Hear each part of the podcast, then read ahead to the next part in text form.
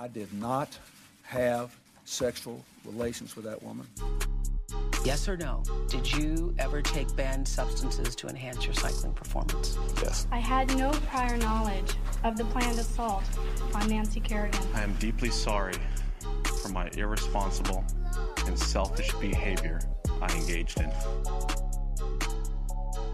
What's up, everybody? It's Oops the Podcast. I am Julio Gallerati, and I'm joined by Francis Ellis. I'm here. I'm queer. Deal with it.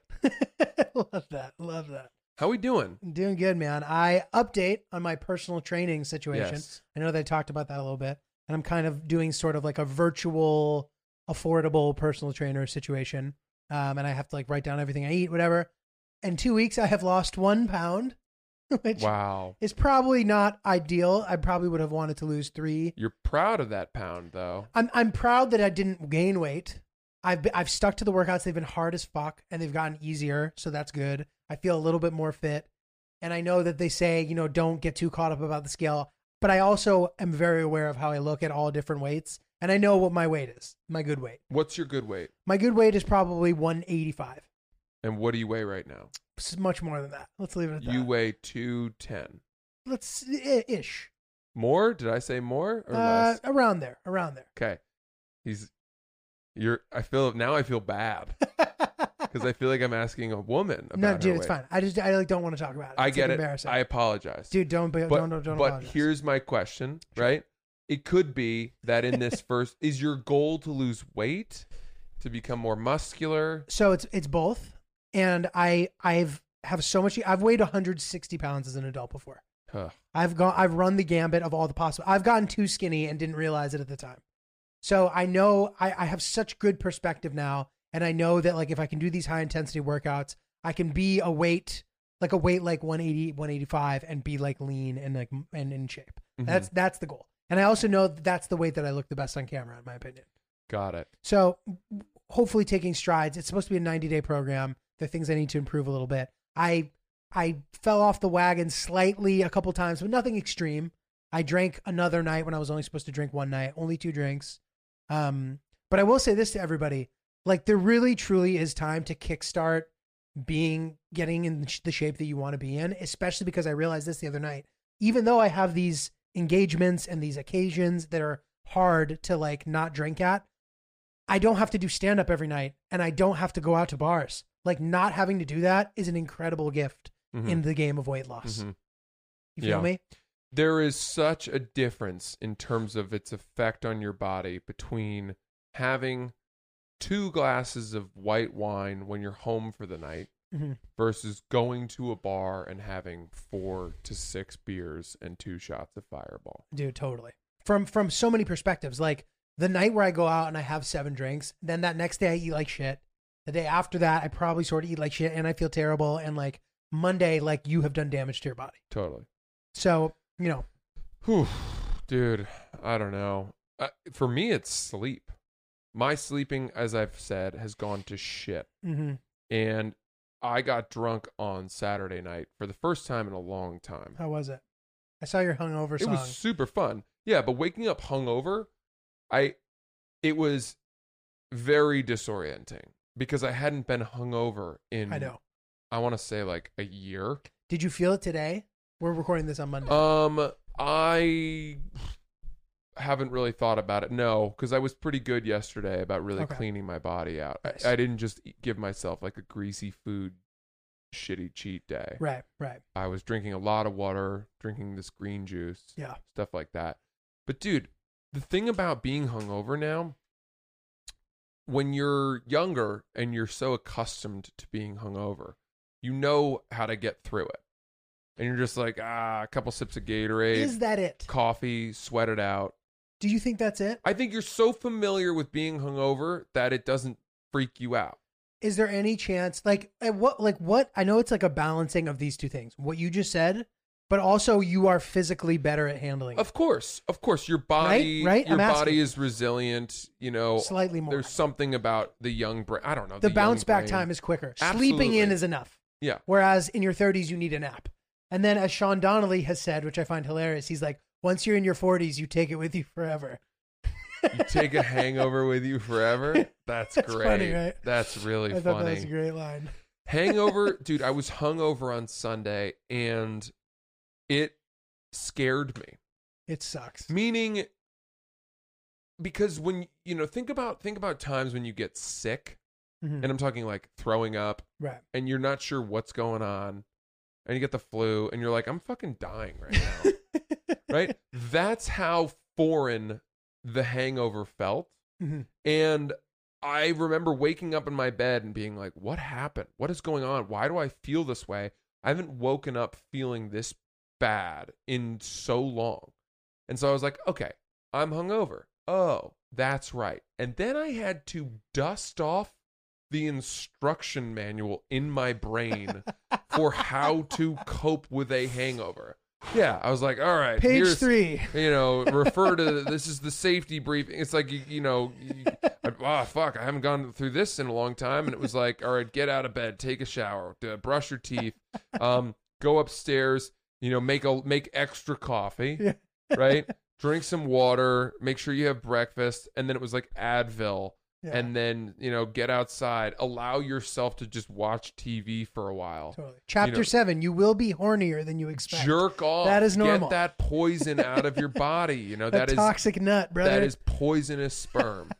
As I've said before, it will burn a hole through your shirt if you come on yourself. So be careful. Be very careful. Also, the porn you're going to want to watch for that jerk off. It's off, gonna be weird. not good porn. Not safe. Not safe. You want that to just be a one off, okay? You know? Yeah, delete So- that browser history afterward, Yeah. please. Do yourself a favor. Um, Dude, that's great. So, dude, I remember I had a, a hangover like that that was like really unusual. I was in Africa mm, and uh, I was do, working on a project there. You know, hopefully one day you guys will all know about it. We'll see. Um, but we had one touristy thing planned. I was running on fumes. I was so excited to be in Africa. And the night before, I had brought a girl home mm, um, in Africa, which I felt Okay. was like an interesting thing. sure. Um. Anyway, I got yelled at by my Airbnb host, being like, "You shouldn't be bringing girls home for your own safety." I was like, "All right, pal, that's a little fucked up." Wow. Getting a little too involved. The next day, we were going on a hike. I felt great in the car. I was so psyched. I'm in Africa. I'm in Africa. Then the hike began, and dude, it was this crazy hike. It was it was a fourteen thousand foot. The top, or it might have been twelve thousand. Either tw- I think it was 12, 12,500. I'm going to pause you for a It's the quick peak, second. yeah. How long was the car ride to the hike? Two hours. See, that is actually scarier to me than the hike. Why? Getting in a car and sitting in the back seat and having to ride. I'm not sure you were in the back seat. I think I was. Being driven so- Hungover, at right? someone else's like own pace. You don't know how poorly they're going to drive. In in hungover is my worst nightmare. So you, but have you ever? Has this ever happened to you? The hangover hits you later in the day. Yeah, sure. You're drunk for a while. okay, And then so we had to wake up early. I I had a late night. I slept maybe an hour or two. Didn't matter. I was running on fumes, feeling good. And the guy was like, "This is kind of a hard hike," but I'm just referencing the hiking app, where like in the hiking app, the hard, the hikes that are hard are still doable hungover. uh-huh. Like it's like the hardest hike in Malibu will be like hard, and Mm. it's still doable. I'm like, I've done. I, I was like, I've done hike. I've hiked. I've hiked. So I get there. They made us like rent boots, which I was like, why do we have to do this? We start. We get to the point right even before we actually start the incline, and I was like, oh fuck, I feel like shit, oh no. dude. I'm not kidding you. For the next five hours, if I I had to look down at my feet, exclusively, if I were to have looked up, I would have started puking. There were gorillas we could see on this hike. Supposedly, if we had seen a gorilla, dude, I wouldn't have given a fuck.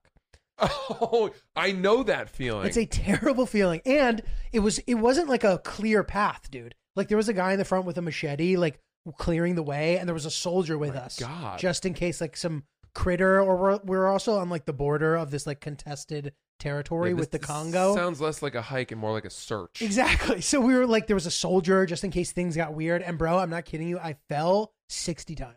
I slipped and fell in the Jesus mud Christ. 60 times. It was the most miserable thing I've ever done in my life.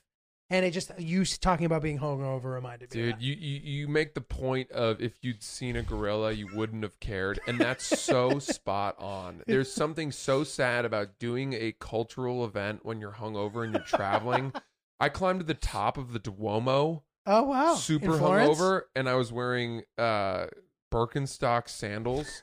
And let me t- the reason I was wearing Birkenstock sandals to climb those 5,000 stairs was because the night before at three in the morning in the nightclub, I decided to try for the first time a standing backflip. I thought that that was the moment to see if I had it. I did go? have it. Didn't have it even close. Thank God I got over my head at least. But then what happened was various parts of my body hit the cement dance floor in succession. So first, like my face hit, but I was over my face. So I hit my lip, and then like my elbow hit, and then my like hand and wrist hit, and then my knees hit, Oh my god. and then my ankles, and then finally my toes hit. Dude, my toes were the worst part. Uh, My toes, it was just as if I would ki- had kicked the ground in a pinwheel Oh my as God. hard as I could, and I, I I certainly broke my big toe. It was so swollen that the next day I couldn't put closed-toed shoes on. That's why you wore the which stocks. is why I wore Birkenstocks holy shit. and still climbed the steps of the Duomo.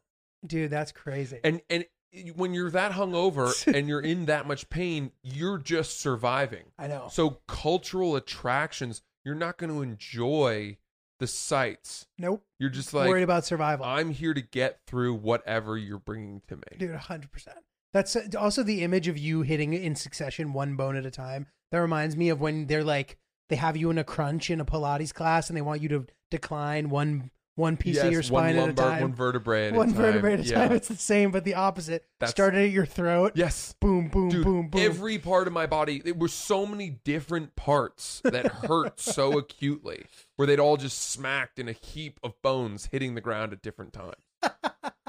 Dude, there have been times when, when I was in college, I used to teach tennis in the Hamptons. There were nights where I did not sleep. I was out partying and I tried to sleep and I did not sleep at all. And Yeah. I would and I would get on the court at 8 a.m. for my first lesson, still wasted. Yeah. And I remember wanting to just break down and start sobbing. Yeah. Being like, I'm going to be out here all day. I do not know what I'm going to do. But there's something I'm where gonna die you now. say, This is my fault. I brought this upon myself. I have to get through it. Totally. And, And it's, and it's dangerous when you get through it because then you feel invincible Yeah. and you don't forget that you had no business completing that day. I can suck it up for one day. That's your mindset. It was like fucking. You know, I was like, I walked out there as if someone had just bashed me in the head with a fucking with a hammer or Yeah, something. dude, dude. I know that feeling. Terrible. Being so loopy, you're like, "Are we exercising right now? We're really exercising because I can't walk." dude. Even as an adult, man, it happened when I used to still teach tennis. Like, and it would always be those tough classes. The first thing in the morning, it would be like the the eight year old boys Yeah. who are the worst. Like, you get on the court all hungover, and immediately they all just like point their rackets you like they're machine guns, being like, you're like, great, this is terrible. There's no chance that they don't show because there's seven of them. Mm-hmm. So at least a couple of them are gonna. And dude, on the way over, I, no, I've, I've talked about this before, but I would fantasize about them all dying on the ride over. I was like, maybe they're all on the same bus, and it's gonna drive off the 59th Street Bridge, and somehow they won't make it. It's fucked up. I love it. Chris is like, The world, the world up. has enough kids. Um, enough young people running around, dude. That, that oh, those hangovers, man. They're rough. Yeah, but uh, you know, it's amazing how later in life, because for some of my friends, they still have that thing of while they're drinking, they're not aware of what is coming the next morning. Yes. You know, they're like, "Oh, big night out," and This there's no so off fun. switch. Yeah. It's just like the night ends when it ends. I know. And they're not going to be out till five in the morning anymore. Nobody really has the energy for that. But there's no limit to what they'll drink. Right. Right. Whereas I have an awareness of I'm at drink eight now. Oh, That- okay. That's the end of my, Oh, that's my good. line. I don't have that, but I'm also pretty good at not getting into that situation. Yeah. as I get older. But dude, what about this? Does this ever, this ever happen to you? And you're a guy who you're very social. Francis is great, has groups of friends. I'm so impressed with the way you balance your social and professional life. Oh, that's sweet. I feel like most comedians have to have those two things be the same. yes. Um, and Francis is good at having non-comedy friends. You got so it. you have a lot of big Comedians weekends are a nightmare. with groups. You know, three day, three three evening weekends.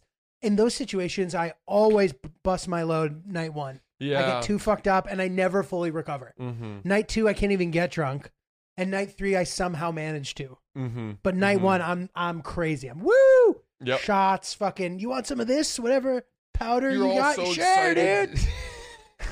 dude. You're all so excited to be in the house together to see each other. You always So kick it off, even though objectively the Saturday night scene is going to be better if you could 100%. just you know chill out for a minute. Definitely. Yeah, dude. I um, boy, I don't know. I don't miss being hungover. I I, I much prefer not to be. But it was fun to tie one on. Dude, I bet it was great. Everyone was vibing. We had like I don't know, fourteen people in the backyard. We were Great. playing beer pong, water cups, so that we Hell weren't yeah. drinking anything and sharing. Oh, really? you That's know, fun. I was passing out individual joints to people. fantastic. Uh, I had all these pre-roll little like half gram joints that I bought in Maine, five bucks a piece. great. So everyone had their own joint. Everyone had, you know, people. It was it was like it felt safe, and people. We had music going, and people were partying. Great. Do you know how fun it was to play beer pong after six months of fucking solitude? Dude, that sounds like the most fun thing We'll I've do ever it heard again. We're Let's do gonna it. do it again. We're gonna do it next weekend. Dude, awesome. Let's do it next fucking do weekend. Let's do it. Count me in. I love Fuck it. yeah. Well, dude, listen, I, I one thing I will say, if I am hungover, thank God that I have my fucking trusty pair of Birddogs nearby. Yes. What a wonderful way to That's recover a from a great point, Julia. There is no pair of pants that is better worn during a hangover than the bird dog's Yeah. pants. Like it feels like you have silk sheets on the inside of your pants. you get out of that shower, that life-saving start to the morning, and you open up and your your your your bureau drawer, and you're like, "Well, what the fuck could I possibly wear today in this state that I'm in?" And those you see those Birddogs, and it's a, a relief. It's like, oh, It's a relief. They shine. They Yeah. shimmer.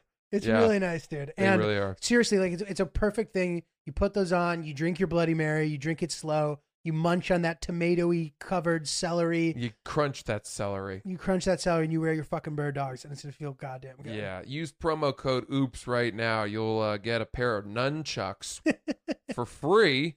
Your first pair of with your first order. Go to uh, birddogs.com. Oops, promo code. Get your nunchucks. Yeah. Honestly, it's something special about getting your first pair of nunchucks. Really is. Everybody should be able to experience That'll help fight those hangovers. By the way, I'm not a huge fan of Bloody Marys. Are you a Bloody Mary guy? No, but like on an occasion, I'll drink one. I drank one uh, a week ago. A friend of mine, of mine was like, "Should we do Bloody Marys?" Ricky, I was like, Yeah. "Fuck yeah, let's let's have one." Uh huh. But it doesn't mean I like them. I don't like tomato soup either. I don't love it. It's I don't understand what a weird thing to want your alcohol to be delivered to your body in. Right, like tomato concentrate. Yeah. There's no fresh squeezed tomato juice. You want a hearty meal with your alcohol, yeah, dude. Yeah. and there's like, and then you put horseradish and weird spices and onions and stuff. You see all kinds of weird breadsticks.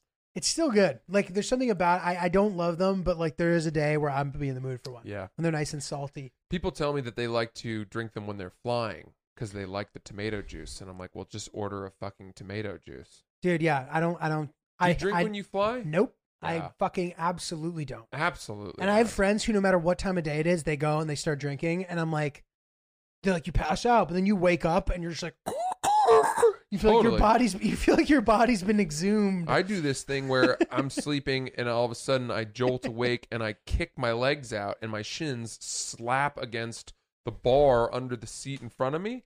And then that's a nightmare because I have bruised shins. Dude, that's one of the main reasons why people die in car in, in in plane crashes. Like if it's a if it's like not you know if you're in a 747 and that Broken goes down like you're gonna yes. So like what'll happen is the plane will crash, and if you I was reading about how to survive plane crashes. I think I mentioned this, but if you put something underneath that little opening in the seat in front of you, there's a far less likelihood of your feet just going under and like the front of your legs breaking, which then prevent you from escaping the aircraft if you happen to survive. You slide Oh underneath the seat in front of God, you and your legs break. So what's the what's the solution? You, So the solution is you put like a backpack in front of you, or you put something underneath there to stop that from happening. And they, because they were they were uh, surveying all the people who have survived plane crashes Mhm. and seeing the things that those people had in common, Interesting. and that was one of the things.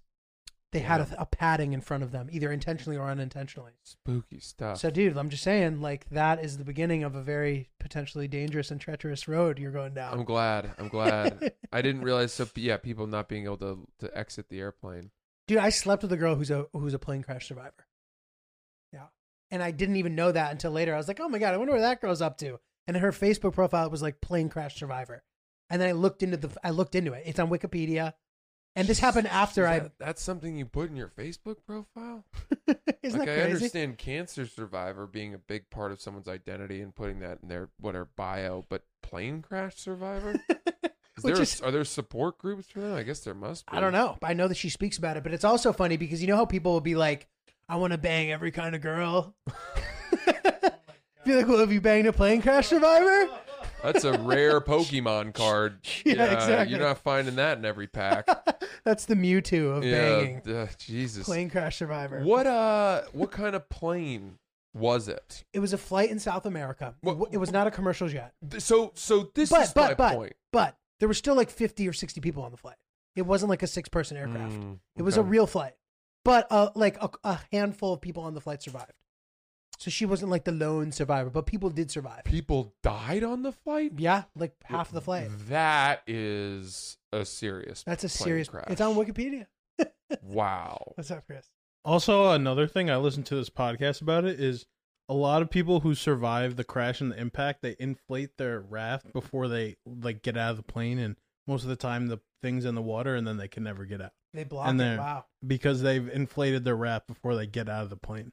That's crazy. And they dude. can't go They're- down. They've inflated their life They're- jacket. Sorry, yeah, the life jacket. Oh, Yeah, interesting. Crazy, dude. Yeah, Well, that's interesting. yeah. I um, I was gonna say, you know, it's one thing to be in a plane crash if you're in like a little puddle jumper, eight seater that Right, barely right, right, gets right. off the ground and then sort of crashes in to the ground.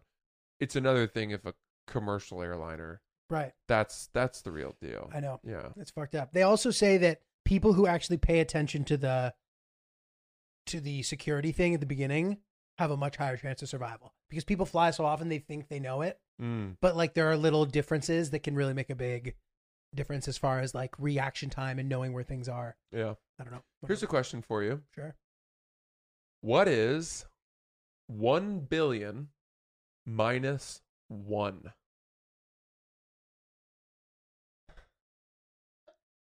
Nine hundred ninety nine million nine nine hundred ninety nine.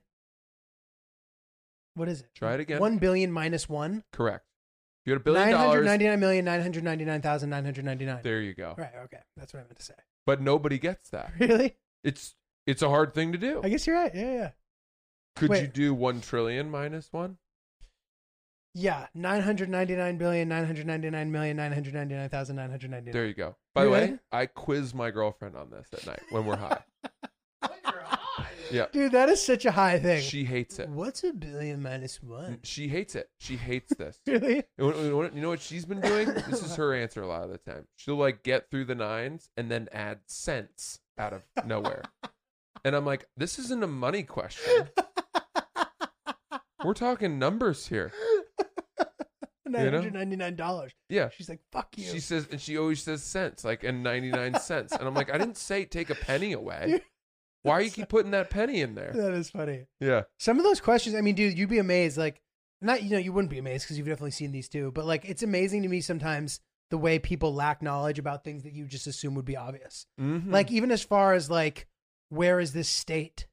People don't know. Like even if it's like an easy one. you, the state of Missouri, which I am supposed to go to, I've never been to. Mm. I'm going to Kansas City. Mm. Quick plug October 8th to the 10th, Kansas City Com- Comedy Club of Kansas City. Get tickets at francisellis.com. We hope to see you there.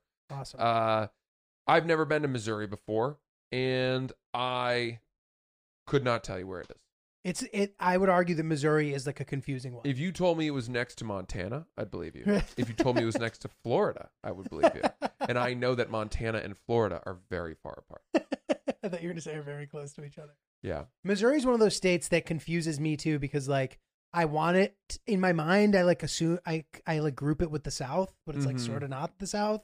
But it sort of is. Well, the fact that it isn't. starts with Miss, because everyone thinks Mississippi is probably the, the quintessential Southern state. Right. That maybe Texas as well. But I when I think of Mississippi, I think well South. same. You know, Same. and Missouri, M I S S, that start makes me think they're like sister states. Makes it totally. Before I had a very good knowledge of the geography of the country, Idaho was a huge uh, curveball for me. Hmm. I didn't realize that was west and north. I thought that was Yeah. like I thought it was Iowa. Mhm. I, I, you know what I mean? right.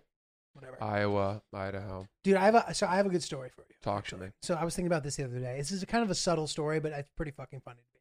So I had this, and the theme of this story is beware gassing up another man to your girlfriend. Beware of that.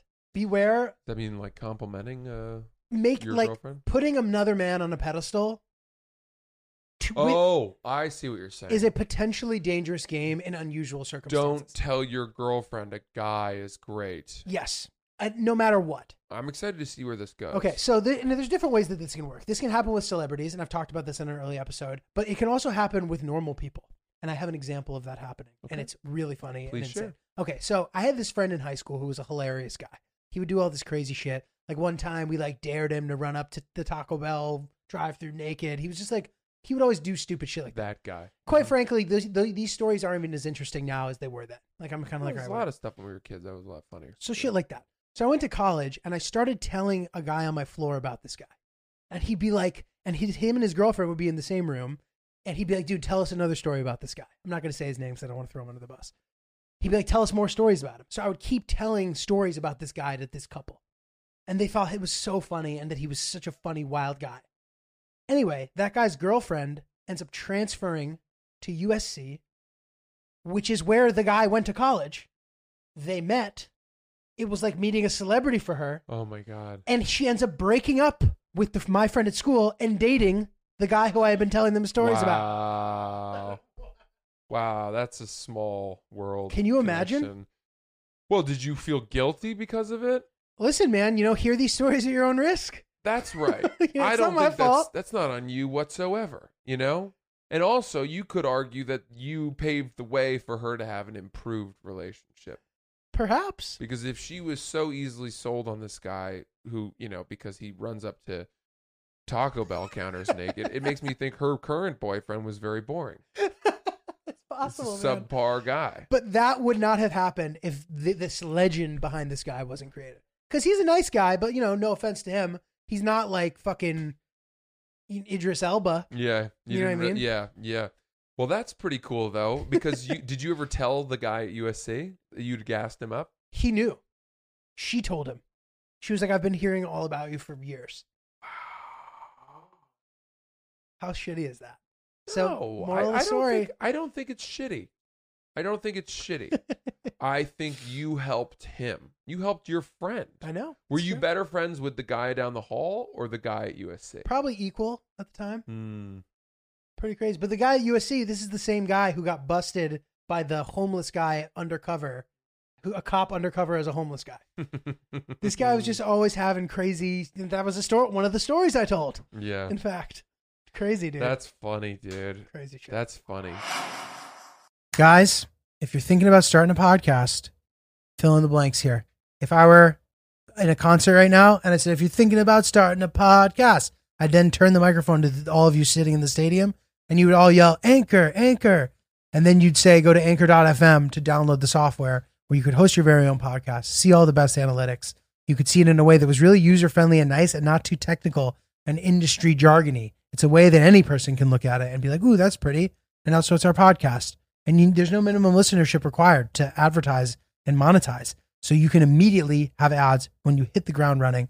It's really exciting, really spectacular. If you want to start your very own podcast, anchor.fm, download it now. All right. So I don't know if you got something, but I got an email. If you Hit us with the email, and then I want to tell you about my night at Carbone. okay, amazing. Yeah. You know what? You want to tell us about that first? Yeah, let's talk do about that. So, uh, I last week, my girlfriend's birthday.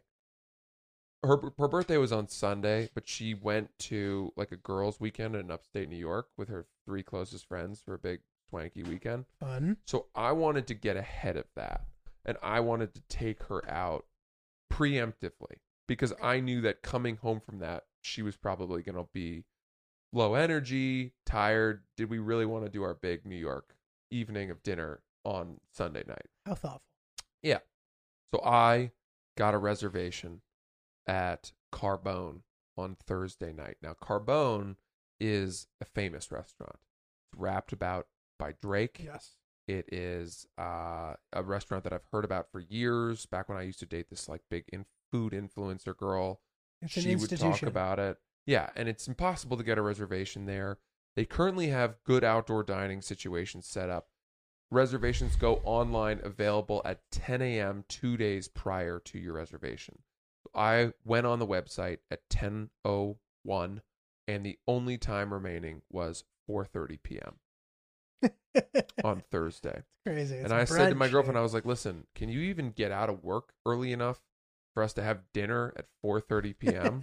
She's like, "Yeah, sure, no problem. Like whatever." So she was all all for it, but I was desperately hoping I could somehow find a better time, and I actually emailed them asking if I could get a better time, and because of that, they gave me 7 p.m. Dude, the emails. Can you tell us the emails? So I did this long Instagram story. You might have seen it. I talked about how I'd gotten this 4:30 p.m. reservation, how it was really early, and I was like, I'm going to try to email them to convince them. And I emailed them, and in my Instagram story, I said that I had explained it was her birthday. In fact, it was her first birthday that she was celebrating since breaking away from the traditional Irish, uh, excuse me, Amish community in which she was raised under an oppressive household that prohibited things like electricity and indoor plumbing. So, uh, and by the way, I did a lot of research about Amish people for this. And um, I was like, you know, it's her big night out. I really want to show her the ropes of the New York scene. And I think there was like a show about based on women that had escaped Amish communities or converted to a more modern lifestyle and that like life in the big city. There It was. was a documentary, right? Was was it? there a movie too? Uh, maybe a Or a show, show, documentary. Yeah, so I was kind of basing it off that idea, and I was like, "Listen, I'm bringing her to your restaurant. You know, she's left the life of simplicity and humble clothing behind. She's no longer churning her own butter. Uh, we're so excited to experience the food that you have to offer, as well as you know, use your indoor plumbing." Um, and sure enough, I got an email response being like, "You're all set for 7 p.m. Enjoy." and everyone thought it was funny on the It's Instagram so story, funny, and it was great. And so we went, stuff. and we're so stoked. You know what I mean? Like, first of all, I didn't tell her what restaurant we were going to. Oh, Neither of us had ever been here, and we're so excited. But I made a mistake of calling an Uber and setting the destination Ah. as Carbone. So we got into the Uber, and he was like, "You're going to Carbone," and I was like, "Ah, fuck that." Fuck. So he, he blew the surprise, and uh, but it was okay because you know we're by that point we're 15 minutes it's still away. a surprise. Yeah, and we you know we walk up, we're all dolled up, we're dressed up, we're excited, and uh, we get seated. And dude, let me tell you something. This place does it right. All right. First of all, the waiter was spectacular Really. this guy was automatic. He had, it's hard to describe how good of a waiter he was, but he, his, his, the level of his voice, like the sort of, it, it didn't change. The inflection didn't change at all. And he would sort of lay out for us like what he thought we should order. I was like, can you guide us a little bit? And he was like, look, you're not, you, you gotta go with the spicy rotelli or whatever, the rig- spicy rigatoni. Mm. Everybody comes for that you know, that's what we're here for. Let's not kid around. And he had these kind of like offhand buttons to everything he would say that just made it feel, I don't know, it, it was so uniquely him and the restaurant. And he's like, and then we're going to move on to this. Oh, yeah. And and he's like, that's going to be nice. And you're that, knowing you as well as I know you guys, this, uh, he didn't do that far, but it was like, he just had these buttons, man. And you could tell he'd been doing, he was so smooth Mm. you know he takes he takes the menu the paper menu once we've finished with it and rips it up in front of us because that means they're not handing out menus to multiple people and it was just a subtle reminder of like we're also we're keeping measures. it safe That's here good. That's good. but it also served as this like the you're you know the men the ordering is done Mhm. your com- your menu consideration is complete for the evening ripped it up right That's great. That's great. So little, little things like that. We had the spicy. We had the best. bur- Uh, Burrata. bur- it was a you know a caprese salad, and Mm. and normally I wouldn't do that kind of thing because my mom, you know, it's so basic to make a caprese. He was like, "It's the end of the tomato season. You you just trust me. The the burra- the mozzarella is hand pulled and it's warm. Oh, It was good. fuck me twice, dude. That's good. It was bananas. Everything we had, we had the branzino. It was a really nice meal. That's great. With that said, two tables away, there was a food blogger. hmm Do you know what a food blogger is? I think so. It's somebody who runs a food account on Right. Instagram. Takes pictures Why do they call them food bloggers? because they blog about food. Are they writing about the food?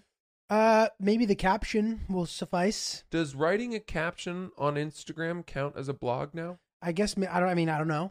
To I think that colloquially we do loop those two, two things in together. All right. To me, a blogger is somebody who writes like a WordPress blog Right. Right. and has thoughts, almost whatever. What I did, Right. where I was writing paragraphs. Right. Right. Right.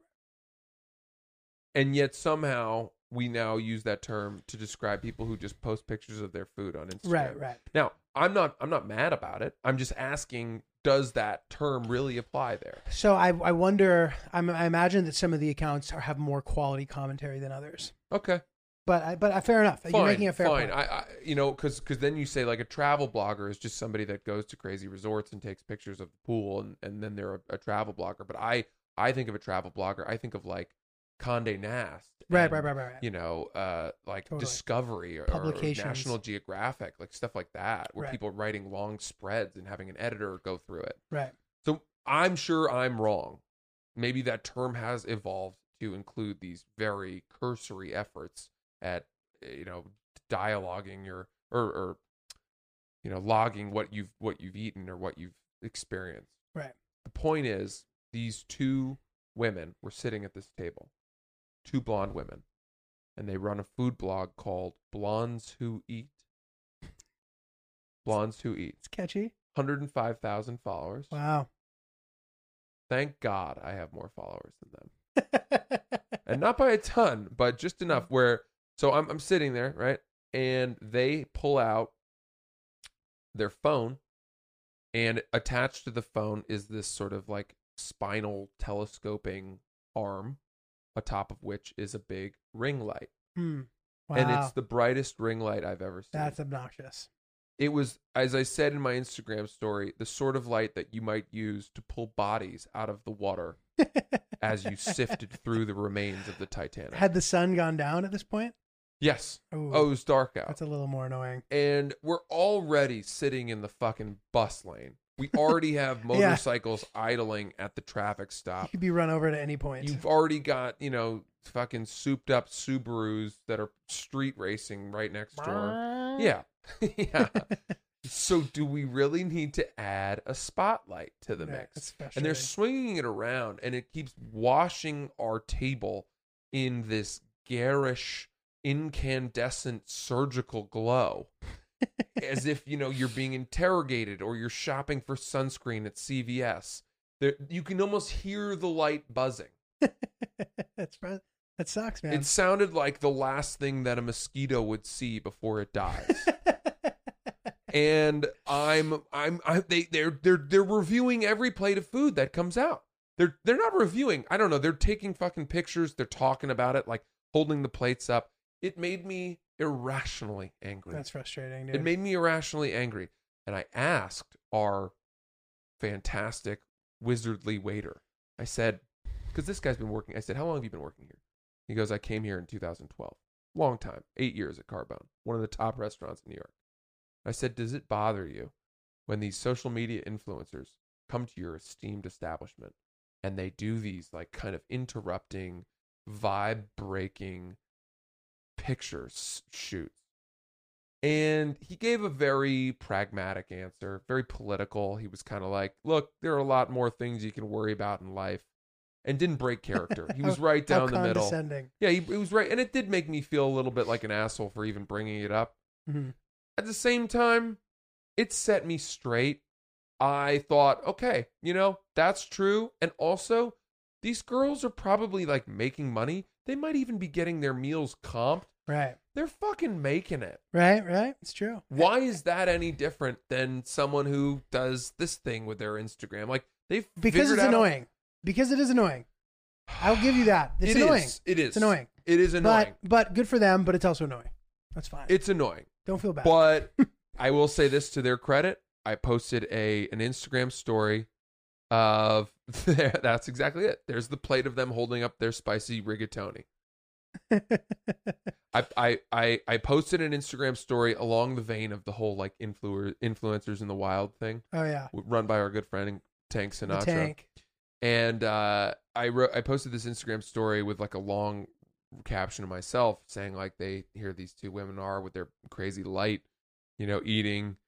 But I, I wasn't as mean as I could have been. In Mm. fact, I wouldn't even say I was mean. Um, and then in the next after I posted that, a friend of mine, a girl who dates one of my good friends, who's she's she's like a model, and in that world, she was like, "Oh my god, this is so funny. This is my friend so and so." Like, but but but not like, "Yo, Right. that's mean. Take Right, it down." right, Just like that's that's so Oh, funny. what you should check out. She was like, "Check out their account. They're actually pretty funny."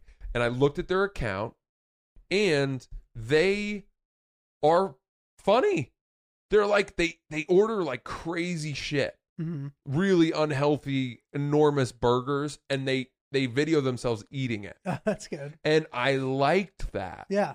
because uh, so many of these food bloggers don't eat they it. don't eat the fucking they eat like a quarter of it or they Right. don't even eat it at all and it's all fake. They don't these girls are like housing it. They're they're being they've got sauce dripping down their chin. I was into it. Yeah. I was like, good for you. You're not taking yourself too seriously. They seem to be having a good time. And as a result, I put up a next uh, story where I was like, I checked out their account. This is what it is. They're funny. I wish them the best. And I'm going to do the same thing here on this podcast. This is the first and last time I will ever fucking endorse a food blogger. But I would say go ahead and follow Blondes Who Eat if you're into that sort of thing. Uh, I wish them well. I, I, could, I can't believe it's me saying this, but that's that's good. yeah, that I'm was glad the you whole came thing. to terms with it. Yeah, Bro, I'm you know, so I'm happy you had such a good experience with your waiter. I find though at like kind of nicer Italian restaurants like that, or Italian restaurants in general, a lot of the times the waiters will just have will be oozing toxic masculinity, Mm-hmm, and it annoys the shit out of me. Like, oh, you ready for a special? Yeah, yeah, okay. Okay, today we have a, the branzino, a, a baked, a, a stuff, a rosemary, very nice. And then uh, for they did it, and you're just like, all right, dude, fine. And then like you order, and they start criticizing your order. I'm like, yo, I know what I fucking want. Like, stop, uh, stop, like undercutting me in front of my girlfriend, Mhm, dude. Like I, was, mhm. I remember I went to an Italian restaurant for Valentine's Day like a couple years ago, and the guy's like, "It's not enough wine. I, I suggest this." He suggested like a really expensive one. I was like, "Really? Like that's such a stereotypical move. We don't give a fuck about wine, dude. dude. Bring us the dude, shitty wine." Great, great point. And let me So let me annoying. show you how my waiter did that. He, okay, here's how good he was. I was like, we want a bottle of wine. It's her birthday, and uh, he goes, okay, what are you thinking? And I said, you know, uh, a red. I like a we like a nice big red typically, um, and probably in the hundred dollar range was what I said, which is an expensive bottle. Yeah. Now at Carbone, there were only like three bottles on the That- menu right. in that range. Right. He gives me two options. One is the ninety dollar bottle, and one is the one twenty bottle. That's great. And he sings the praises for both of them. That's great. and he was like basically making it, giving me a very comfortable out. In order to not look like a cheap loser. He's like, yeah, these are your two good options. They're both great. You know what? And he and he he certainly sold the 120 bottle a little bit more, Right. but right. not in a way that was going to make me feel disappointed for opting for the cheaper one. right. Right. And he was classy about it, dude. These guys, this guy, man, it is a fucking art form. A Yeah. good waiter Yeah. at a is. nice restaurant is is a wizard. My man. grandfather was a career waiter. wow. He was a waiter at the Plaza. He was a waiter at, Pen, at uh, this place, the Pen and Pencil. It's no longer open. At the Palm. Yeah, I, I love the palm. I know, yeah. and it's just so interesting. That, I mean, he's not he's not around anymore, but it's incredible. He came here for like thirty years, did that, and then moved back to Italy and built himself a fucking palace, like a sick house on the top of like a mountain with like French doors on the second floor. It's crazy. And I don't know if it was different because back then you didn't have to pay taxes or whatever, but like yeah. he made money as a career waiter. It's pretty fucking cool. That's amazing, Yeah. dude. Dude, That's two amazing. funny waiter things that they do, and at Italian restaurants specifically, I noticed this. One is when they take the breadcrumb scooper, and it's like this it's like this V-shaped piece of metal, and they go on the, along the table, and Yep. they they wipe up all the crumbs. Oh, I love that. and they wipe it It off. makes me satisfied. I fucking hate that. Oh, it satisfies me. It drives me crazy. I'm like, dude, get the fuck out. I don't know what it is. I don't know. Something about it. It's just so like. And the other thing I hate is the pour that continues to get higher and higher. They do this and then they raise it as they're pouring it and then they Mm. Yeah. twist it. I'm like, enough of the fucking Relax. theatrics, dude. Yeah. All right. Yeah, I I'll agree with that, but I do I do like a little bit of theatricality from my waiter. I do like a little bit of a rabbit out of the hat sort of flourish. I like a flourish. Slides over the table. Yeah, And now my next thing for you, I got the pigeon in my sleeve. I don't I don't mind a flourish whatsoever. Yeah, a little little sleight of hand. fucking- In fact, to the extent that one time I went to a restaurant for a child's birthday called Ninja. It was a sushi place Oh, where they actually had a magician oh, that's fun. who would though. come over and perform magic tricks for the table, and it improved the meal. it is Now, fun. You don't need It's- to go that true. far. You know what I mean? Nice Italian restaurant. I think a, a magician would be out of place, but I need to sushi ninja themed restaurant, yeah, magician works. Benihana's fun for a reason, dude. There you go. You know, fucking Benihana. Ah, love it. Awesome. So that was our experience at Carbone, and I think I did well with the. Um, I think I did well with the uh, the the whole birthday situation. Um, Yeah, that's great, man. I got her a diamond bracelet. Wow. Funny. I got my girlfriend a diamond bracelet as well from the website that you recommended. All right, we got to give them a shout out.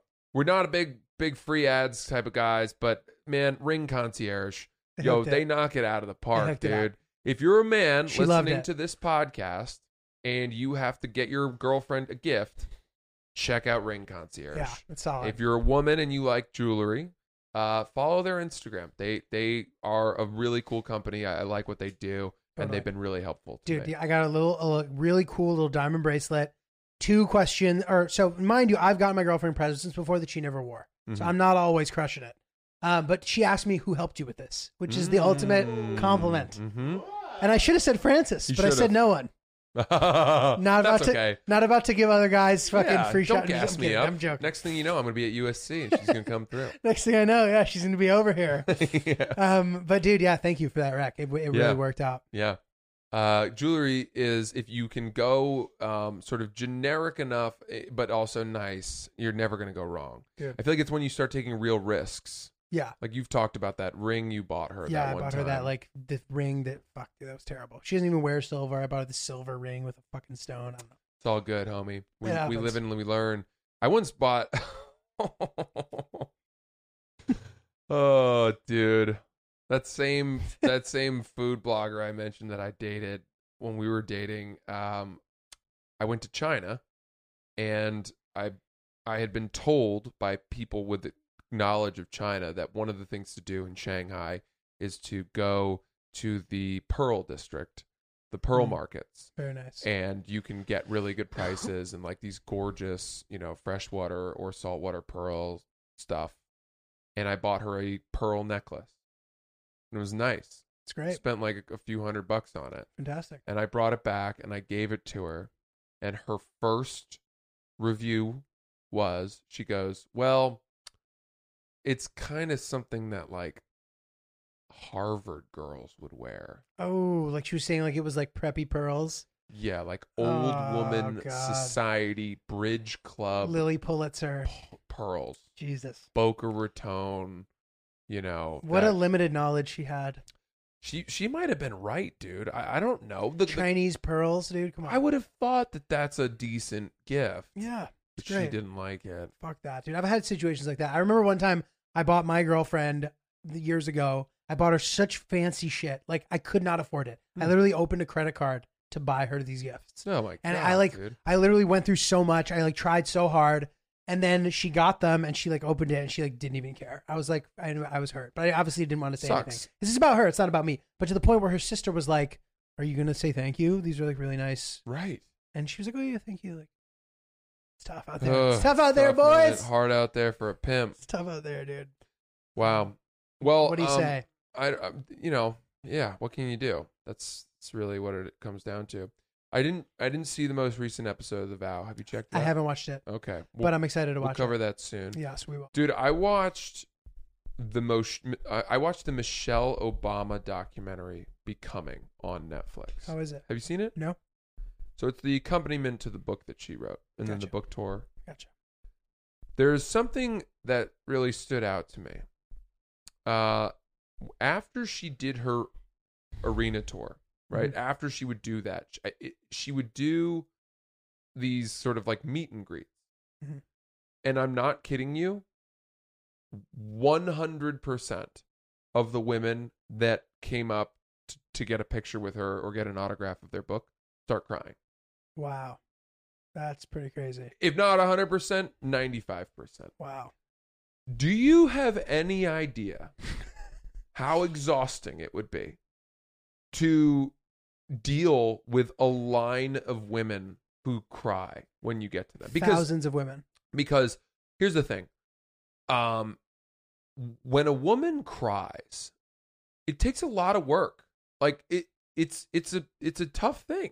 Like if when my girlfriend cries, I comfort her and it's you got to focus. You got to like Yeah. really Requires energy, you yes, you have to and it's not a burden. You no, not you mean it like you're like, oh my it. god, I want you not to be yeah, crying. you don't want them to, to, to be crying and you want to help them feel better and you have to come up with the right things to say Right. to get them, you know, to to come back to themselves and feel good again. And um and by the way, I don't I'm not talking about like times when I made my girlfriend cry. That sucks, obviously, like fights. That's not what I'm talking about. I'm talking about like things she's upset about in, outside of her life or or outside factors where, you know, I have to like understand the problem, I have to process it and then I have to attack it from like a, an advice slash comfort perspective Absolutely. right so that's a lot of work and and michelle obama in this documentary has to do this almost like on a conveyor belt level of ability That's crazy. and if i'm talking like she, these women who meet her are so moved and so excited that they start weeping It's crazy. and they one after another tell her like you've changed my life totally. you've done this for me and they're breaking down and she has to like put an arm around them say the right things and get them back on their feet and send them on their way in like a minute or two. Yeah. and it is it looks like the most exhausting thing that i've ever seen. Dude, I and and to put in perspective a little bit, like sometimes the prospect of having to do meet and greets for comedy is like can be exhausting, Yeah. and it's such lower stakes, and especially because you know that it means it means something, so it means a lot to this person, right and it means a lot to me too. I'm so happy to have fans and shit. You know what I mean? It's incredible. Yeah. But I have to do it 20 times in a row. yes So I, I'm aware that like that I want to make a good impression for this person, Right. Because it, it I could ruin everything by making a bad impression. absolutely And I imagine that must be magnified times a thousand with Mich- She- times a million. she with has Michelle to Obama. get it right every time every time. every time. If there's a woman who comes up to her and pours her heart out, starts weeping, and Michelle Obama's like, "Oh, you're you know, I'm sorry you feel that way, but listen, we got to keep moving or Yeah, whatever." get it that together. girl is going to go on fucking Reddit and say that Michelle Obama is the Antichrist, Dude, totally. and then enough people are going to read that and be like, "Oh, I guess she wasn't who I thought she was." Totally. And in the case of Michelle Obama, this is the the maybe the best moment of each of these people's lives. Lives. Her Tuesday afternoon is the best moment in a thousands of people's lives. Absolutely. That's crazy pressure. And I don't know if there was some kind of VIP section where maybe these people paid more per ticket. But my God, if that's the case, you know, then then the stakes are even higher because then they feel like I paid this extra money to meet her, and she didn't turn out to do. She didn't hold her end of the bargain up. I just honestly, I I really admire Michelle Obama, but I also the idea of like imagine if you got off stage at a comedy show and you knew that the 50 fans that you were about to meet and take pictures with were not just going to be like, "Hey, big fan, great show, see you later," but would start weeping when they met crazy. you, and it was your job to like get them back on their feet and you know be like, "You'll be all right." da, da, Right. da. And that's why it is so crucial in those situations. And I'm sure she had this that there's a good cop, bad cop dynamic. Yeah. Where there's somebody who rips you away. And Michelle's like, I'm so sorry. I wish we could finish, but maybe next time. Oh, hey, what's up? Yes. Okay. Oh, Right. What's wrong? You know Dude, what I mean? the wave of emotions. Oh my god, it just made me fucking tired watching this scene. I gotta watch it. It was it was really oh Incredible. it just struck me. I was like, how do you handle that? Unbelievable, man.